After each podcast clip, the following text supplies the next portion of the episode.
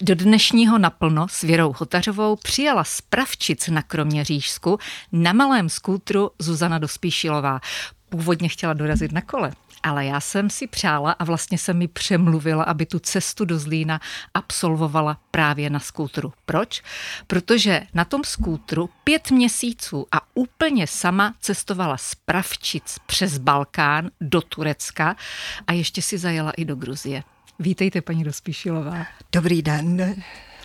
Já mám na vás tolik otázek, až se obávám, že stihneme jenom malinko, ale tak se budu snažit postupně to nějak dávat, ty otázky, protože je to zajímavé a je to velká, z mého pohledu velká odvaha to, do čeho jste se pustila. Ale ještě v úvodu musím vás představit více.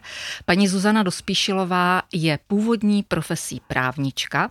Od roku 2014 v penzi, neboli na zaslouženém odpočinku, maminka čtyř dětí, taky babička a zřejmě teda velký dobrodruh. Říkám to správně? Říkáte to správně. I když s tím velký dobrodruh, já nevím, já bych nesouhlasila. To zase až tak velké dobrodružství to nebylo. Fakt jo. A Vychovat vás... čtyři vě- děti, to byla daleko větší práce. Mm, to věřím. Ale jak vás vůbec napadlo vydat se na takovou cestu sama na skútru a proč právě do Turecka? Já začnu tím Tureckem. Turecko je velice zajímavá a krásná země, která je položená na území Malé Asie. A Malá Asie je oblast, která byla osídlena od začátku věku, tam v podstatě naše dějiny začínají. To Turecko to už je poslední teňonká vrstvička. Předtím se tam střídali obrovské říše, malinké královstvíčka. Teď se to tam vršilo na sebe. Jo? A potom všem tam zůstali v té fantastické krajině, tam zůstaly stopy. Tam se můžete vydat kamkoliv každý den narazíte na něco naprosto nevýdaného a fantastického. A protože je tam toho tolik, tak spousta těch věcí je ještě opuštěný, ještě v sobě nese toho genialocí. Takže to tam můžete, když si to namluvíte, jo? Mhm. takže tam můžete tu historii cítit, úplně vnímat. To znamená, že vaším cílem nebyly turistické destinace u moře, obrovské hotely, ale právě jenom po těch bočních cestičkách po vnitrozemí a těmito místy jste cestovala. Ano, a proto byl výborný ten skútr. Protože ano, na tom skutříku se, se dostanete, všude hmm. projedete všechny ty ucpané staré města, vyjedete do hor. Já jsem nevěděla ze začátku, jak to, jak to dopadne, jak to bude vypadat. Ale ten můj skutr je skutečně výborný stroj, maličký, jo. Takže společník na cestu, jako když ho najdete. A protože, jak už to tak bývá, když člověk má něco, na čem je závislý, jo, já jsem ho hned ze začátku, jak jsem si ho pořídila, jsem mu začala říkat králík. A to proč? My jsme měli takového králíka doma, který tak, tak nějak podobně vypadal. Jo, byl taky takový žertovný. Taky si jezdil v podstatě, nebo skákal a běhal, kudy chtěl. Jo, tak po králíkovi. Já bych se vrátila ještě, než jste se vydala na tu cestu do toho období. Vy jste najednou dostala nápad, že teda si zajedete na velký výlet na několik měsíců a hned jste to řekla i někomu, nahlas, rodině? Ten nápad zrál možná 20 let.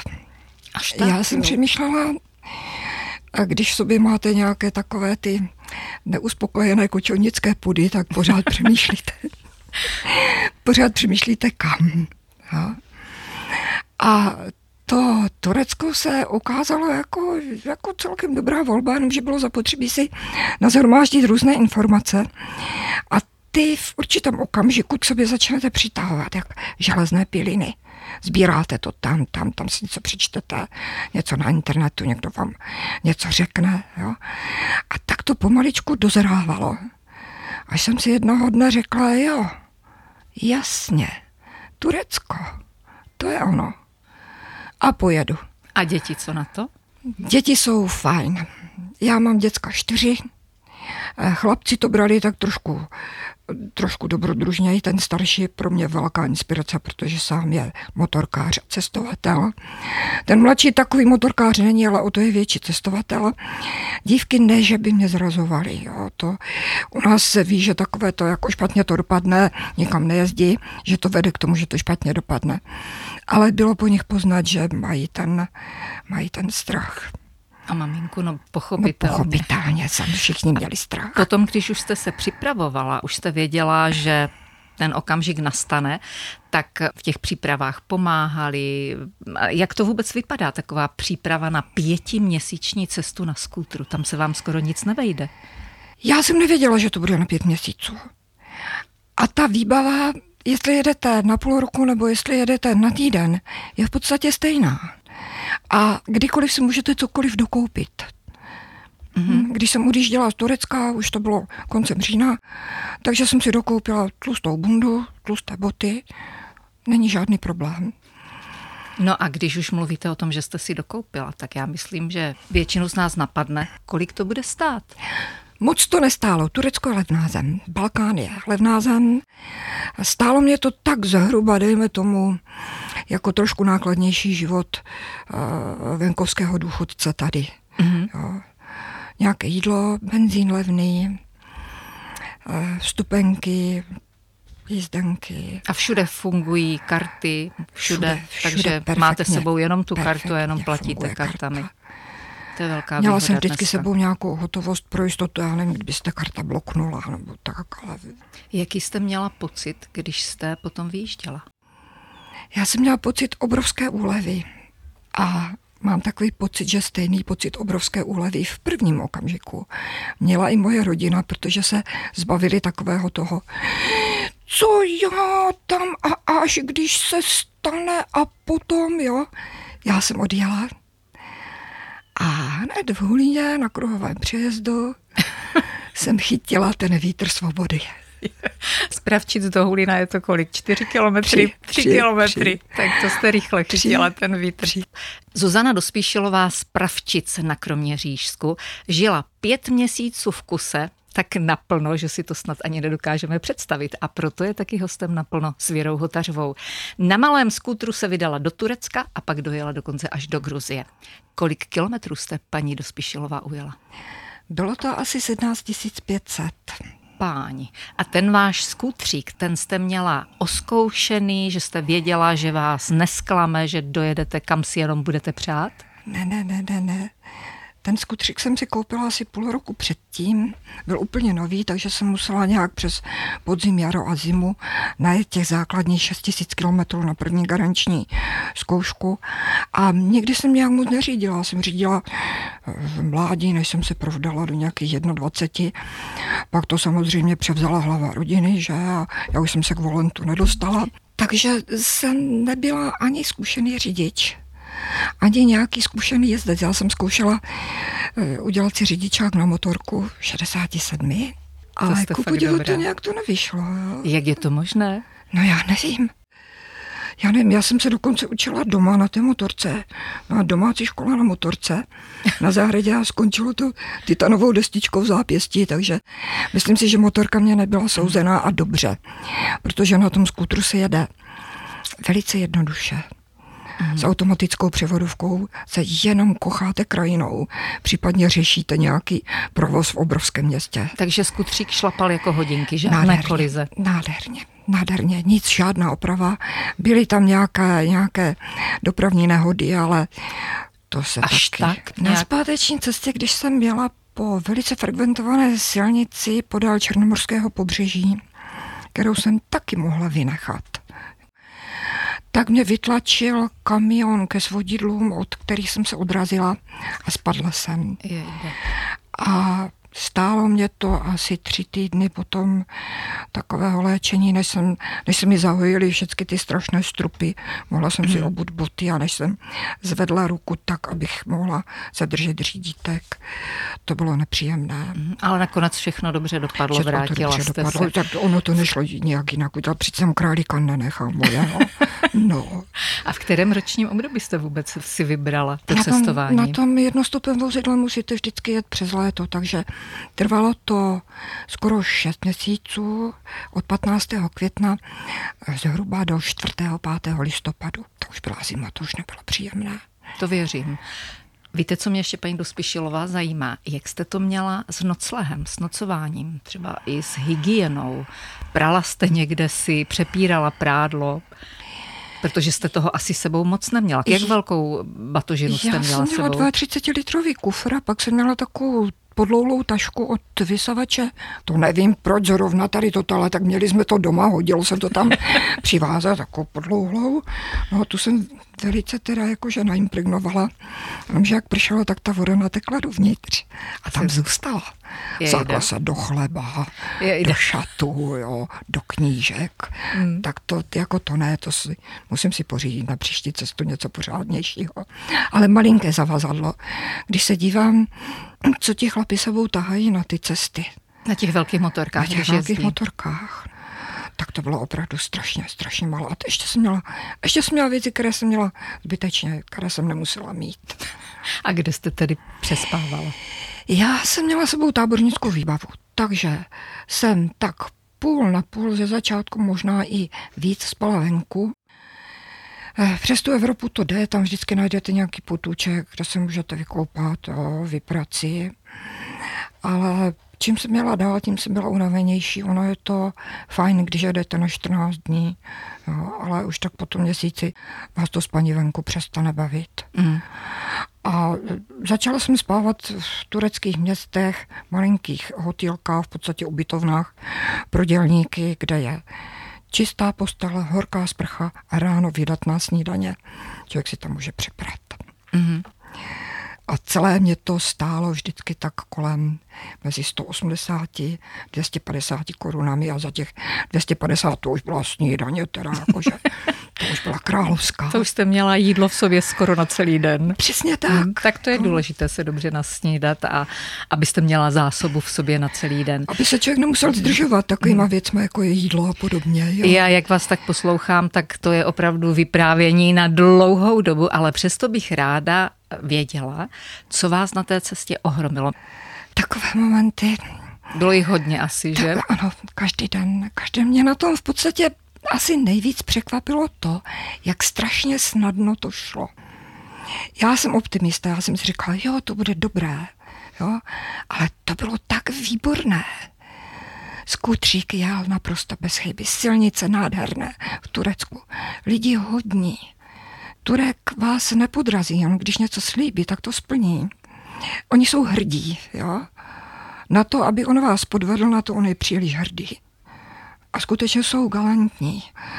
Ale jak říkám, já jsem se potkávala s chlapíkama u benzínek, s recepčníma v hotelech, v obchodě občas jsem s někým promluvila, takže ten můj obraz Turecka není možné brát jako směrodatný, to je velice úzký výřez. Hmm. A jak jste se tedy domlouvala?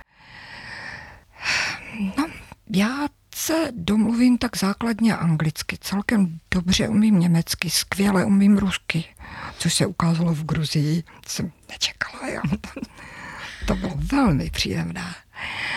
A říkala jsem turecky nějaké základní fráze. To jste se naučila ještě, než jste jela? Než jsem jela, než jsem jela. Hmm. Tak jsem Takže já jsem zahájila hovor. Tam se hovor nezahajuje úsměvem. Úsměv není ta otvírací investice, tam se musíte tvářit. Jakože vážně, ustaraně, až jako teď potřebuju pomoc, protože se potřebuju ubytovat. Ty úsměvy přijdou na řadu až později. Jo, když se začnete smát hned začátku, tak ty Turky vyvedete z míry. Já neříkám poplašíte, ale prostě to, tak to nejde. Jo? Mm-hmm. Tak, tak se to nedělá. Jsem zahájila vždycky nějakou tou tureckou frází. Dobrý den, já vůbec neumím turecky, máte ubytování. A jak se to řekne teda v turečtině? Dobrý den, já neumím turecky. I geceler, konaklama varmi, máte ubytování, konaklama varmi. Türkçe bilmiyorum. Turecky nerozumím. Affedersiniz, affedersiniz, Türkçe bilmiyorum. To je pěkné. Zmínila jste i tu Gruzii. To jste ano. měla také v plánu? Ne, teď já jsem vůbec nevěděla, že si to jedu do toho Turecka. Na to, že jako Gruzie, do Gruzie vůbec ne. A tam jste zažila co v Gruzii? Tam jste byla asi jenom chvilku se podívat. Já jsem tam byla a... asi tak tři týdny Až tak dlouho? Až tak dlouho, no, no, no, no, no. Mm-hmm. Já jsem v podstatě někdy v půlce července, když si promítnete Turecko, je to v podstatě obdélník, podélný. Mm-hmm. Já jsem dojela na ten zadní konec k jezeru Van, byla půlka července a teď jsem se měla obracet a jet domů a moji chlapci dobrodružní říkají, matko, Teď to máš do Baku blíž než do Istanbulu. My ti to na hranicích vyřídíme, jo? Co tam potřebují za, víza? Všechno to bylo. Jakože tatíček to slyšel, ven z komůrky vyšel, boty mi dal udělat, alebo jinou musel, jo. Ale pak se ukázalo, že tam to najde, tak ten starší říká, do Gruzie. Kdo on byl v Gruzii? Nebyl nikde. To je sovětský svaz, člověče. To něco uvidíš teprve. Říká, a co uvidím? Říká, no, to uvidíš, musíš tam jet. No, já se nechám velice snadno tak to svést, jo, o něc, stačí málo. Kdyby mě řekli, matko, jít do Afganistánu, to bude sranda, jo. no a co jste tam teda viděla takového pozoruhodného? Já jsem jela na Veliký Kavkaz. To je prostě místo, kam jezdí v podstatě všichni se podívat na ty obrovské, nádherné, nebetyčné hory. Tam jsem dojela. A ještě jsem projížděla celou tu, celou tu Gruzii, včetně Stalinova muzea v Gori, mm-hmm. včetně hlavního města. Pak jsem jela po gruzinské vojenské cestě, to je taková legenda. Puškin a Lermontov o tom psali. Mm-hmm. Po gruzinské vojenské cestě, která vede byl to v podstatě jediný možný přechod v dávných časech přes Velký Kavkaz. A to bylo zajímavé. A někdo tam fajn. hlídal? Musela jste se legitimovat, aby vás pustili dál? Nebo? Ne, ne. Gruzí jsou území, které nemá gruzinská vláda přímo pod svojí kontrolou. Mm-hmm. Těsně vedle té gruzinské cesty je Osetie, kam se vůbec nedoporučuje jezdit, ale nechtěli po mně nic, jenom těsně před tou ruskou hranicí byl tunel, u kterého stál gruzinský pan policajt a říká mě, babuška, kuda ty jdeš? Já na něho, no, na hranici jedu, podívat se na Rusa, zkontrolovat. A říká, o tak. A pustil vás.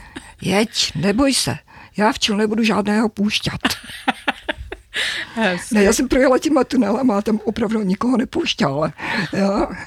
Takže to tak jsem měla zpátky. protekci málem. A on říkal, tak co, všecko v pořádku? Jo, a říkám, jo, Rusy jsou v klidu. Takové zážitky z cesty z Pravčic přes Balkán, Turecko a až do Gruzie má můj dnešní host Zuzana Dospišilová. Její dobrodružná cesta trvala více než pět měsíců.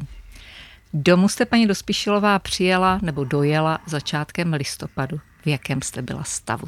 No tak to bylo strašné. Poslední dny už bylo to dušičkové počasí, mlá, déšť. Přesto Maďarsko to nebylo záživné. Já jsem usínala už v 10 hodin dopoledne. Zima. Teď člověk, jak je nabalený, tak se nemůže hýbat. Mm-hmm. Nemůžete tomu uhnout. Jo? Ten vítr vám cpe tu mlhu všude. A všecko vás bolí. Jo? A jak když je mi zima, něco mě bolí, tak přestávám přemýšlet. Jo? Ne, nebylo to dobré. A první pocity, když jste přijela domů, přivítala jste se s rodinou? Tak já jsem přijela hodně pozdě večer, už za tmy a uvítací výbor už skákal na chodníku. Dveře do dvora byly otevřené, na dvoře byly repráky, hrála hudba z Barbara Konana a z Rudé Soni. To jste měla i s podstavy teda. V kamnech hořel oheň a mm. na šporáku byl hrnac horkého kaká a namazané rohlíky s máslem. Plakali jsme všichni. Krásné. Maminka se vrátila bez úhony a zase bude doma. Zase Já bude si... chvilku klid. Já si nemůžu odpustit otázku. Co jste si tím chtěla dokázat? Nebo komu jste co chtěla dokázat? Já už jsem paní v letech, takže já už se nepotřebuju hledat. Jo? Já vím, jak se jmenuju, kde bydlím, v podstatě všechno. Jo. Ale to nebylo nic jiného, než jenom hlad po té cestě. To byla jenom touha cestovat. Mně se zdávávaly sny, že někam jedu. A vždycky jsem v podstatě byla doma, jo, v tom snu. Asi jsem se probouzala s takovým nepříjemným pocitem, že si něco dlužím. Mm-hmm. Takže to je pryč. Když se mi teď zdá, že někam jedu, fakt jedu. Vy jste... A pak ano. je tam ještě jeden, jeden, jedna věc. Já jsem si to neuvědomila, až jsem byla na té cestě. Lidi se na mě začali dívat takovým trošičku pohledem, který mě překvapoval. Byly to ženičky na těch benzínkách, ženičky v těch ubytováních, paní v restauracích, stály se založenýma rukama před tou hospodou a tak to z nich šlo. Vezmi mě sebou, vezmi mě sebou, vezmi mě sebou. Takže jste byla takovým vzorem jejich až, jo? Trošku, jo. Mm, a to musí být dobrý pocit, ale... A i po cestě mě třeba psali kamarádi, kamarádka moji, dcery mě psala, paní Rozpíšlová, já jsem si taky pořídila králíka. Pak mě psala za tři dny, jo, jsem na něm jela. A pak mě psala asi za 14 dní, manžel si bude taky kupovat. No. to je hezké. Doporučila byste takovou cestu i nějakým vašim známým, třeba stejného věku, když máte velice, už tuto zkušenost? To je velice těžké, protože eh, na to musíte všechno tady toto chtět. Jo? Já jsem v podstatě introvert. A Tomu sam... nevěřím. a samotář, nebo jsem ráda sama, nebo umím mm. být mhm. sama. Ano. Jo, to je jedna věc. Jednak člověk musí být asi, asi zdravý, jakž tak. To jo. určitě. Mm. Jednak mm, ne každý rád jezdí tak to v takovém nepohodlí, ono tím autem, co si budeme vykládat, jo, to je. Nemáte ten bezprostřední kontakt, ale je to mm. příjemnější. A to Turecko taky není každého vysněná destinace. Ale víte, jak máme každý v sobě několik těch osobností, tak by se člověk asi měl zamyslet tady v tomto věku, jestli tam není někdo, koho celý život utlačoval. Jestli tam no. není někdo, kdo by chtěl se naučit výborně hrát na kytaru, nebo chtěl by renovovat ten starý poplužní dvůr tam, nebo mm. něco, já nevím. Spíš než doporučit tady toto, spíš doporučit aby lidi si uvědomili, že i věci, které vypadají na první pohled naprosto fantasticky a nemožně, jakože se dáma v letech vydá sama na skútru, se dají uskutečnit. Nebo nedají, ale musíte to zkusit. Mm-hmm. No prostě zkusit to. Tak nějak, to bylo to mravní ponaučení. Jak dlouho vám potom trvalo vrátit se do reality a stát zase nohama na zemi, bez králíka? Hmm, já jsem přijela v listopadu, takže ty dny byly krátké, pršelo, byla zima. Já jsem se celkem brzo, se mě podařilo se ošklivě nachladit. Takže ten přechod do té reality byl takový, spíš bych řekla, šokem. Ale je pravda, že jsem ty první dny seděla v kuchyni a říkala jsem si jako, co mám dělat. Měla jsem ten pocit, že jsou na návštěvě, Aha. že by se měla omluvit a odejet. Jo. Ale brzy jste se dostala zase do starých kolejí. Vy jste předtím, než jste se vydala a naplánovala si tady tuto túru, žila jakým životem? Jako takovým obyčejným? Nebo jste byla hodně aktivní zase v jiných směrech? No asi, asi spíš tím obyčejným. Chodit po dvorku, nadávat slepicím, jo. Žádné třeba kurzy něčeho jste nenavštěvovala, nějakého cvičení nebo tak nic? Takže klidný život, ano. naplněný tou prací, kterou a máte kolem tím přemýšlením sebe. o tom tureckém, o té turecké výpravě. Jo, já jsem s tím otravovala naprosto všechny, neustále. tak máte to za sebou? Mám. Máte ještě nějaké cestovatelské plány? Já jsem rozpolcená, protože teď je takový krásný čas doma. My máme dům s velikou zahradou. Všecko kvete. Jo Mm. Takové obracení se na to je krásné. Máte jako vlastně náhrada windsurfingu, jo. Jahody, třešně, rybíz, jo. děcka. Přijde vnučka s kamarádkama na jahodové knedlíky. Co víc si může babička přát. To je fakt ještě, když vám to potom ocení tím, že tam někde mlaskají, říkají, babi, teda ty si kouzelnice, jak ty to krásně umíš. To si umím představit. Tak. Tak to byla paní Zuzana Dospíšilová. Moc děkuji za krásné a poučné povídání a přeji ještě mnoho neobvyklých, ať už cestovatelských nebo jiných zážitků, to už si vy přeberete sama, ale prostě mějte se krásně a buďte hodně zdravá. Děkuji vám pěkně. A já, když dovolíte, tak na závěr ještě použiju jednu vaši myšlenku. Nevím, jestli to byla vaše myšlenka, ale přečetla jsem ji v některém z článků, v které říkáte, kdo přesívá plány přes síto rozumu, nezažije žádnou srandu. Vaše myšlenka? Moje. Tak to je krásná myšlenka. A vy se podle toho řídíte? Snažím se. Tak to je úplně to nejlepší, co jsme mohli na závěr nabídnout. Tak já i vám, vážení a milí posluchači, přeju pohodové dny a taky hodně té legrace a hezký den. Věra Hotařová.